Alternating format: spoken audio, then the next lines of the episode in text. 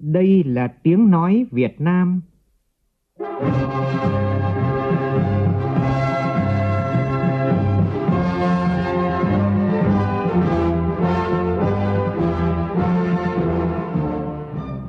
là tiếng nói Việt Nam, phát thanh từ Hà Nội, thủ đô nước Cộng hòa xã hội chủ nghĩa Việt Nam.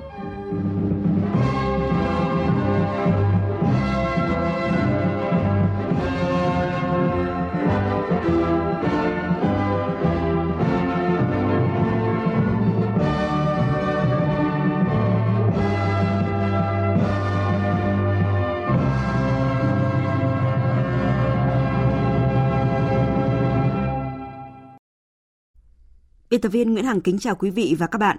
Mời quý vị và các bạn nghe chương trình Thời sự sáng của Đài Tiếng Nói Việt Nam. Hôm nay thứ Bảy, ngày 8 tháng 8 năm 2020, tức ngày 19 tháng 6 năm canh tí. Chương trình có những nội dung đáng chú ý sau đây.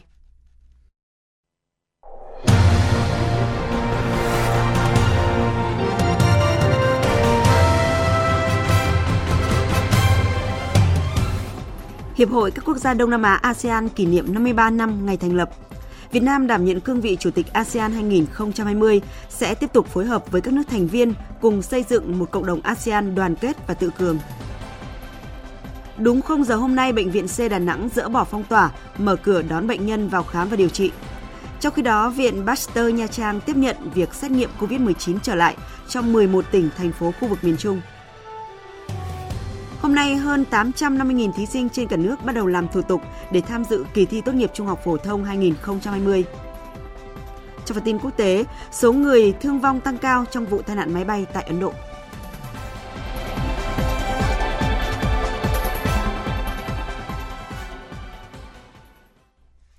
Sau đây là tin chi tiết.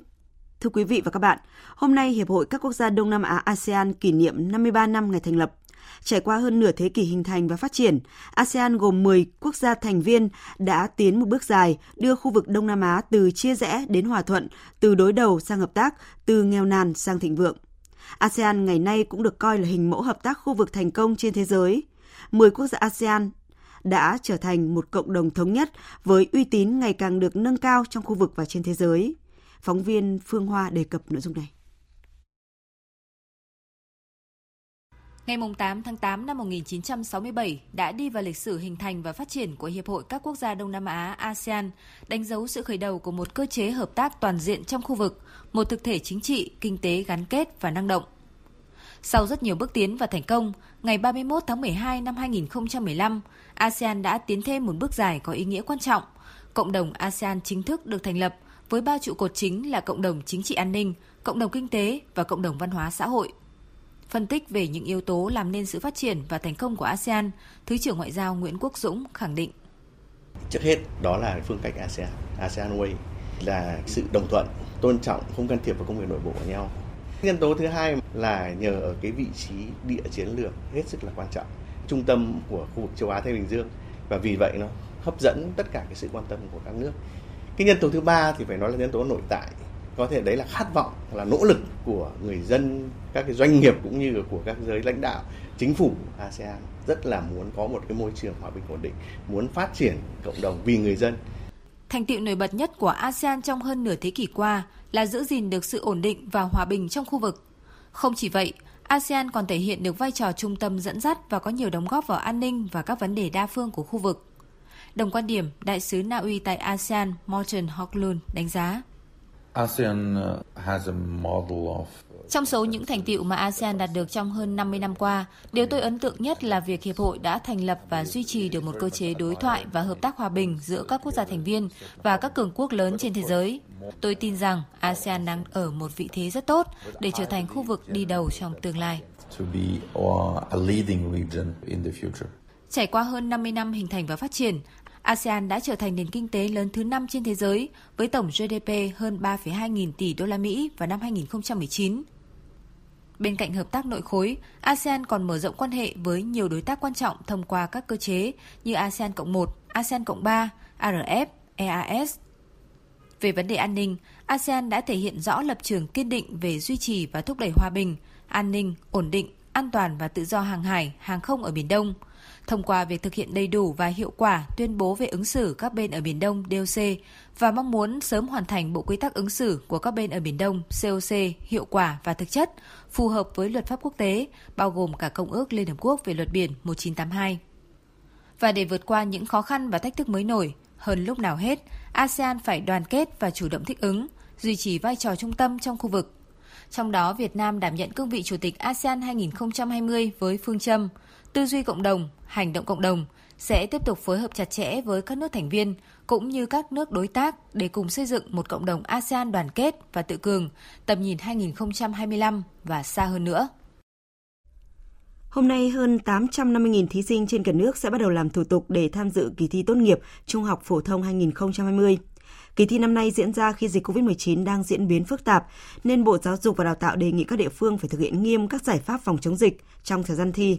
Thí sinh ở thành phố Đà Nẵng và một số huyện, thị xã, thành phố của tỉnh Quảng Nam và một số địa phương khác đang thực hiện cách ly xã hội do dịch COVID-19.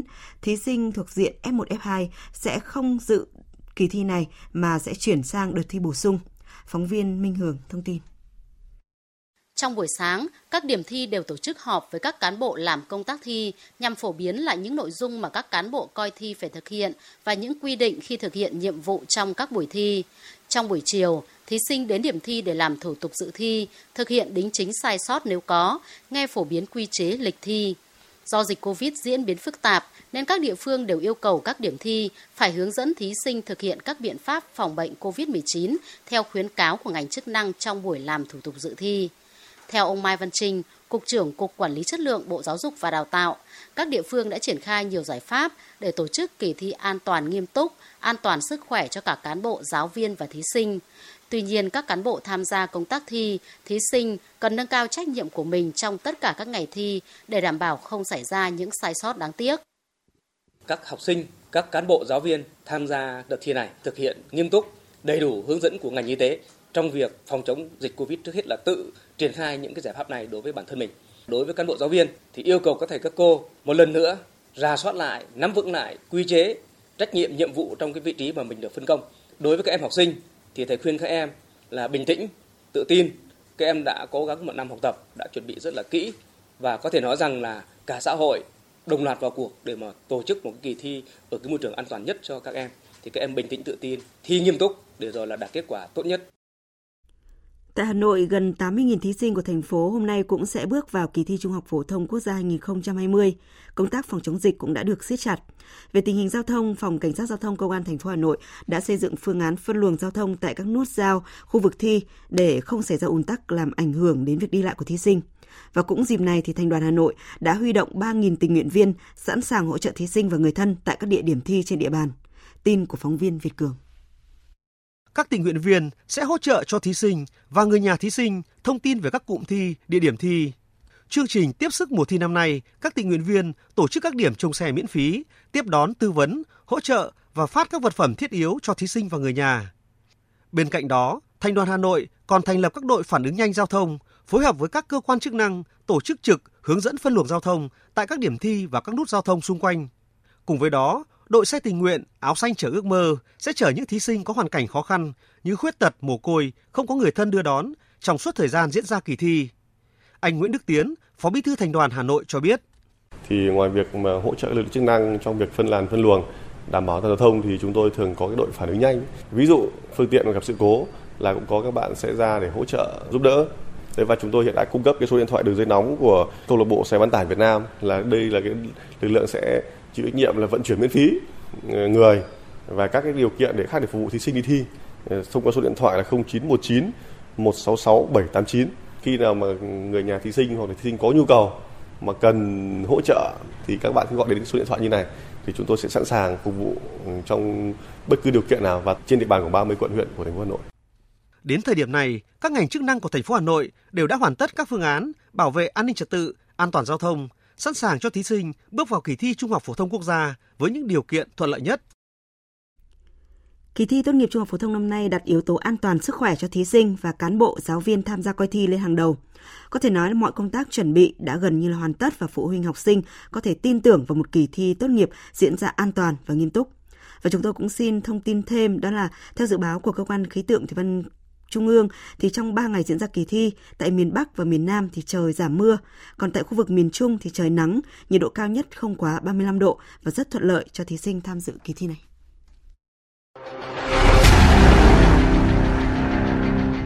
Đẩy lùi COVID-19, bảo vệ mình là bảo vệ cộng đồng.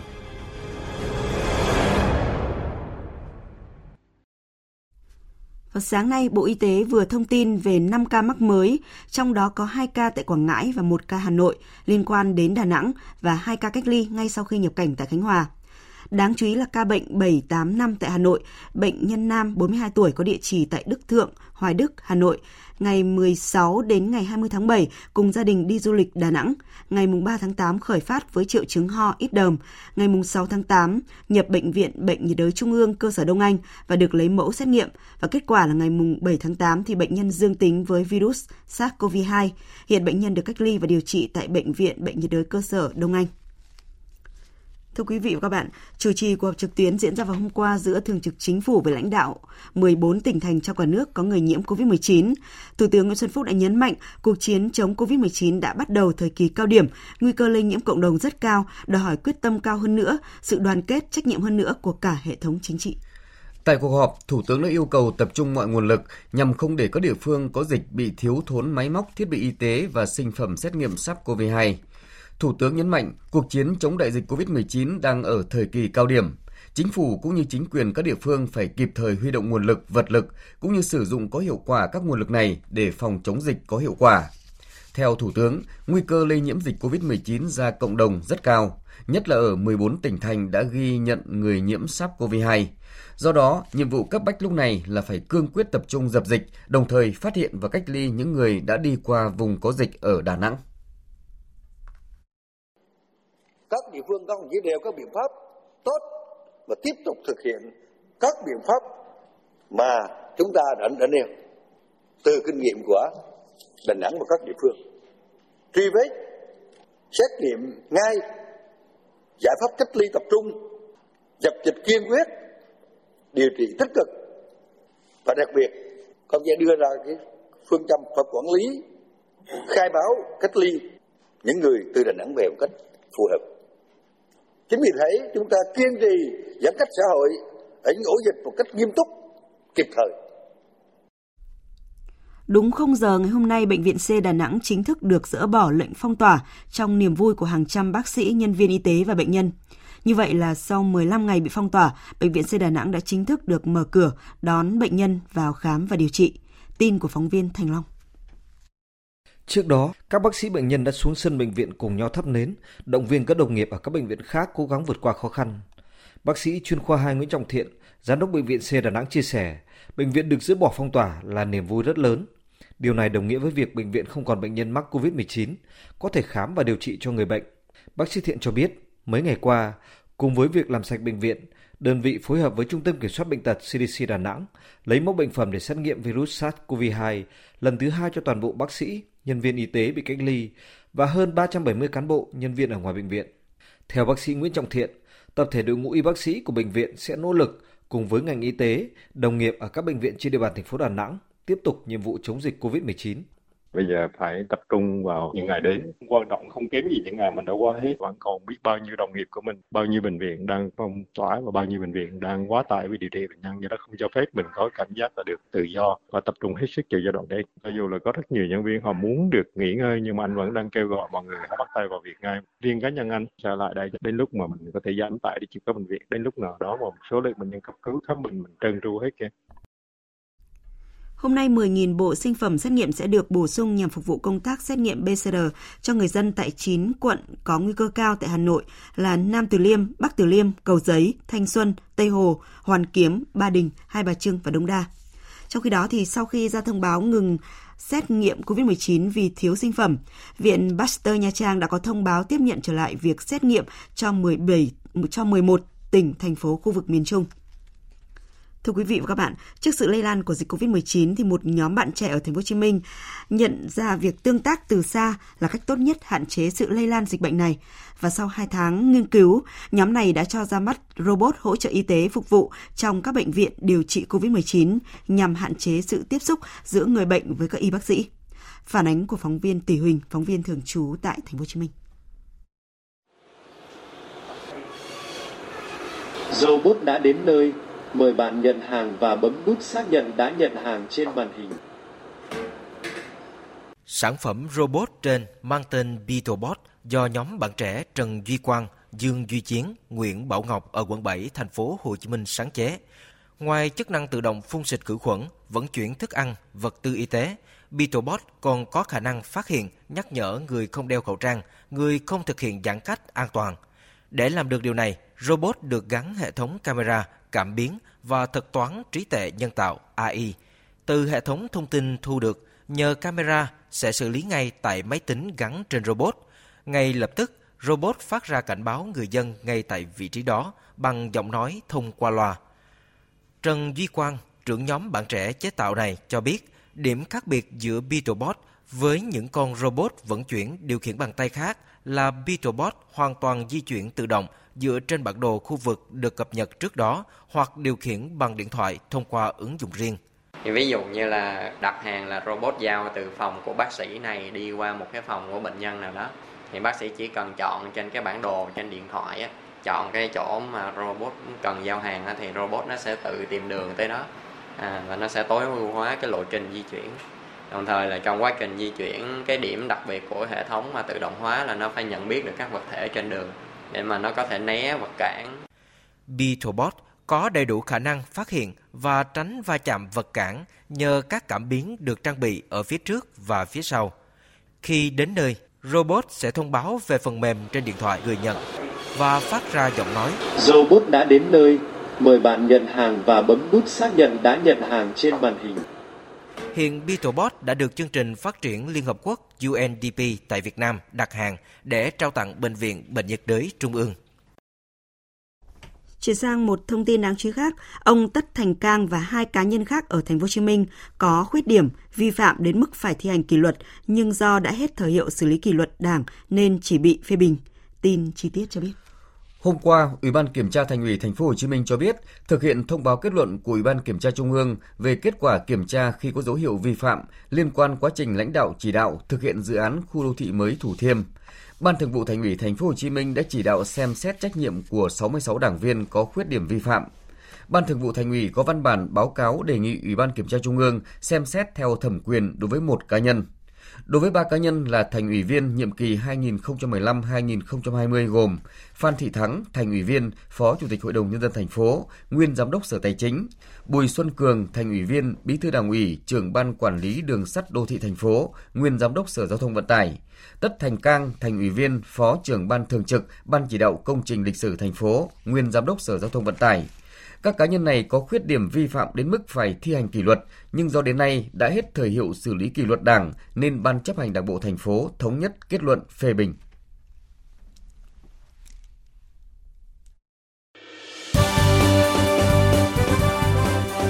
Thời sự tiếng nói Việt Nam.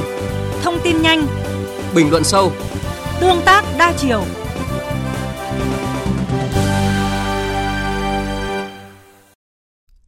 Chuyển sang phần tin quốc tế, ông Dương Khiết Trì, Ủy viên Bộ Chính trị, chủ nhiệm Văn phòng Ủy ban Công tác Đối ngoại Trung ương Đảng Cộng sản Trung Quốc đã có bài viết đáng chú ý về quan hệ Trung Mỹ. Ông cũng là quan chức cấp cao cao nhất của Trung Quốc đưa ra các đánh giá về quan hệ Trung Mỹ tính đến thời điểm hiện nay. Phóng viên Bích Thuận thông tin. Trong bài viết có tên Tôn trọng lịch sử hướng tới tương lai, kiên định gìn giữ và ổn định quan hệ Trung Mỹ không thay đổi. Ông Dương Khiết Trì khẳng định, quan hệ Trung Mỹ là một trong những cặp quan hệ song phương quan trọng nhất trên thế giới. Trung Mỹ hợp tác có thể làm nên việc lớn cho hai nước và thế giới. Ngược lại, nếu Trung Mỹ đối đầu chắc chắn sẽ là thảm họa đối với cả hai nước và thế giới. Ông cho rằng, thời gian gần đây, một số chính khách Mỹ liên tiếp đưa ra những luận điệu hoang đường, cố tình bóp méo và phủ định sạch trơn lịch sử quan hệ Trung Mỹ trong gần 50 năm qua, khiến quan hệ hai nước đứng trước cục diện đặc biệt phức tạp nghiêm trọng. Trong khi lập trường của Trung Quốc là kiên quyết đáp trả và quyết không để quan hệ hai nước bị đẩy vào tình huống cực kỳ nguy hiểm. Bài viết của ông Dương Khiết Trì được đăng tải chỉ một ngày sau bài phỏng vấn của Ủy viên Quốc vụ kiêm Bộ trưởng Ngoại giao Trung Quốc Vương Nghị với Tân Hoa Xã, đề cập đến 12 lĩnh vực trong quan hệ Trung Mỹ. Ông Vương Nghị cũng cho rằng quan hệ giữa Bắc Kinh và Washington đang đối mặt với cục diện phức tạp nhất kể từ khi thiết lập quan hệ ngoại giao đến nay và cần phải thiết lập một khung quan hệ rõ ràng giữa hai bên. 20 người đã thiệt mạng trong vụ tai nạn máy bay xảy ra đêm qua tại sân bay Karipur, thành phố Kozhikode, bang Kerala của Ấn Độ. Chiếc máy bay Boeing 737 của hãng hàng không Air India Express đã gặp nạn khi tiếp đất trong điều kiện thời tiết mưa to. Phóng viên Phan Tùng, thường trú tại Ấn Độ, thông tin. Chuyến bay mang số hiệu EX1344 của hãng hàng không Air India Express đang trong hành trình đưa các công dân Ấn Độ bị mắc kẹt ở Dubai, các tiểu vương quốc Ả Rập Thống Nhất vì đại dịch COVID-19 về nước. Máy bay gặp nạn khi đang hạ cánh xuống sân bay Karipur, thành phố Kozhikode, bang Kerala. Thời điểm hạ cánh đang có mưa to dưới mặt đất, tầm nhìn chỉ vào khoảng 2.000 mét. 190 người, bao gồm hành khách và toàn bộ phi hành đoàn có mặt trên khoang. Trong số 20 người thiệt mạng có cả cơ trưởng của chuyến bay. Theo các báo cáo tại hiện trường, Máy bay tiếp tục lao đi với tốc độ cao ngay sau khi tiếp đất, trượt tới cuối đường băng, rơi xuống một đoạn dốc cao 10 mét và vỡ làm đôi. Điều may mắn là máy bay không bị bắt lửa và cháy, nếu không thương vong đã cao hơn rất nhiều. 4 giờ sau khi tai nạn xảy ra, công tác cứu hộ đã gần như hoàn tất. Tổng thống Liban Michel Aoun cho biết nguyên nhân vụ nổ ở cảng Beirut khiến hơn khiến ít nhất 145 người thiệt mạng và 5.000 người bị thương là do một hành động bất cẩn, tắc trách hoặc cũng có thể là do một vụ tấn công tên lửa. Đây là lần đầu tiên một lãnh đạo cấp cao của Liban để ngỏ khả năng cảng này bị tấn công. Theo số liệu mới thống kê, toàn thế giới ghi nhận tổng cộng hơn 19 triệu 300 ngàn người nhiễm COVID-19. Ấn Độ đã trở thành nước thứ ba trên thế giới ghi nhận số ca nhiễm bệnh vượt mốc 2 triệu người. Và đáng lo ngại là châu Âu, sau thời gian dịch giảm đi thì nay lại bắt đầu ghi nhận tốc độ tăng nhanh với số ca nhiễm mới. Thưa quý vị và các bạn, mặc dù dịch diễn biến phức tạp nhưng mà không để phồn miệng, không để phiền muộn vì Covid-19, một ban nhạc gia ở Berlin, Đức đã cho phát trực tiếp qua mạng các buổi hòa nhạc vào mỗi buổi tối từ một phòng khách gia đình kể từ khi Berlin bị phong tỏa với quyết tâm biểu diễn cho tới khi hết dịch.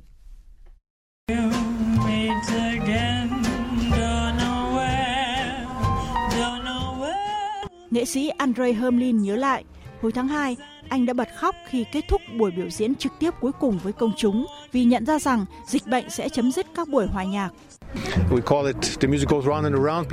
Chúng tôi gọi các đêm nhạc đó là The Music Go Round and Round. Tạm dịch là âm nhạc luôn bên bạn. Khán giả trên khắp thế giới xem chúng tôi biểu diễn, từ Peru đến Mexico, từ Mỹ, Trung Quốc, Nga, Israel, Italia, Đan Mạch, Ba Lan, và đã tạo nên một cộng đồng, tự gọi nhau là Hemingway. Chúng tôi giao lưu với nhau, nói chuyện, tán gẫu và khích lệ chúng tôi biểu diễn. Do vậy, chúng tôi càng có động lực chơi nhạc vào mỗi tối, và đó còn hơn cả sự cam kết. Nhưng sự thất vọng đó đã nhanh chóng biến thành quyết tâm vẫn tiếp tục biểu diễn. Anh cùng ban nhạc vẫn chơi mỗi tối vào lúc 19 giờ tại phòng khách và phát sóng để cả thế giới xem qua mạng. Trong đêm đầu tiên, ban nhạc đã thu hút 15.000 khán giả. Kể từ đó, các buổi hòa nhạc từ phòng khách gia đình vẫn luôn diễn ra hàng ngày với tên gọi The Music Goes Round and Round. Ban nhạc cũng kiếm được một chút thu nhập từ việc bán đĩa CD hoặc được quyên góp. Và nay, khi nới lỏng giãn cách xã hội, các buổi biểu diễn ngoài trời quy mô nhỏ được phép thì ban nhạc của anh Hamlin đang tính đến các phương thức mới để tiếp cận khán giả trong mùa dịch.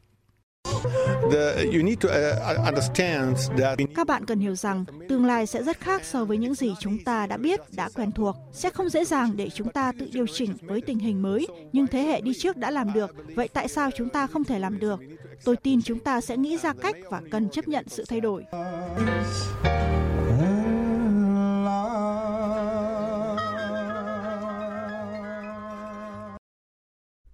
Quý vị và các bạn đang nghe chương trình Thời sự sáng của Đài Tiếng Nói Việt Nam. Phần tiếp theo là một số thông tin thể thao đáng chú ý.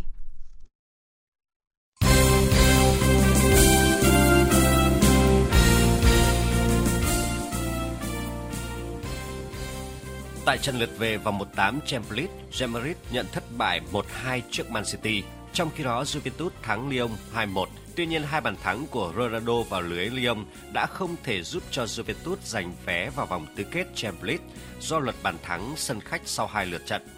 Hàng trăm vận động viên và quan chức các bộ ngành Campuchia đã dự lễ khởi động đếm ngược 1.000 ngày tới Đại hội Thể thao Đông Nam Á 2023, sự kiện thể thao lớn nhất khu vực do đất nước Chùa Tháp đăng cai.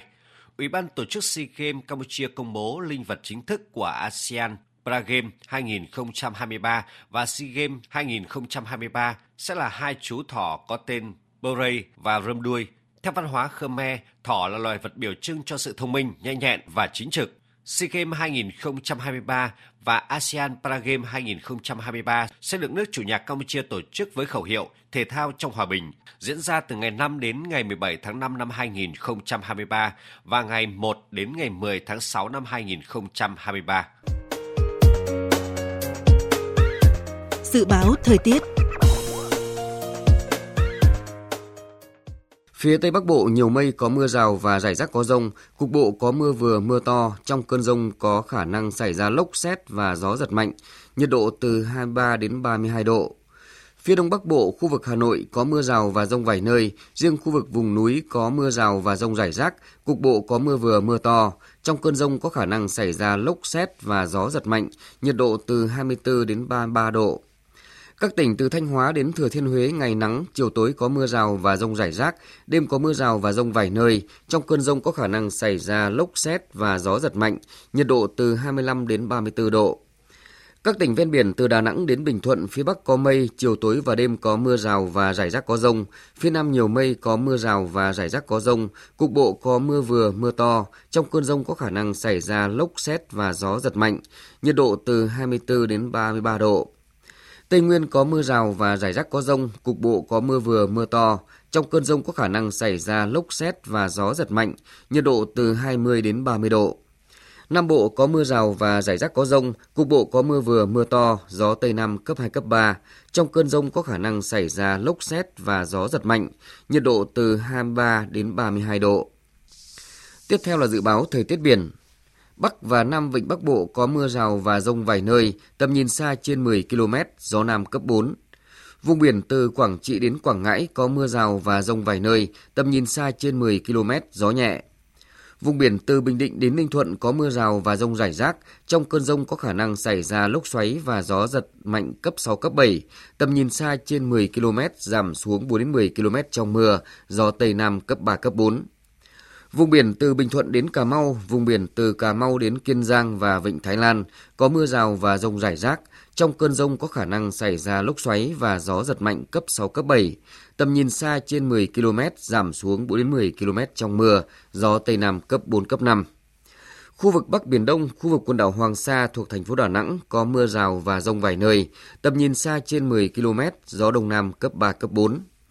Khu vực giữa Biển Đông có mưa rào và rải rác có rông. Trong cơn rông có khả năng xảy ra lốc xoáy và gió giật mạnh cấp 6, cấp 7. Tầm nhìn xa từ 4 đến 10 km, gió Nam đến Đông Nam cấp 4, cấp 5. Khu vực Nam Biển Đông, khu vực quần đảo Trường Sa thuộc tỉnh Khánh Hòa có mưa rào và rông rải rác. Trong cơn rông có khả năng xảy ra lốc xoáy. Tầm nhìn xa trên 10 km, giảm xuống 4 đến 10 km trong mưa. Gió Tây Nam cấp 4, cấp 5. Riêng phía Tây có lúc cấp 6, giật cấp 7, biển động. Quý vị và các bạn vừa nghe chương trình Thời sự sáng của Đài Tiếng Nói Việt Nam. Chương trình do biên tập viên Nguyễn Hằng cùng phát thanh viên Hoàng Sang, kỹ thuật viên Tạ Tre thực hiện. Chịu trách nhiệm nội dung Nguyễn Vũ Duy. Cảm ơn quý vị và các bạn đã quan tâm theo dõi.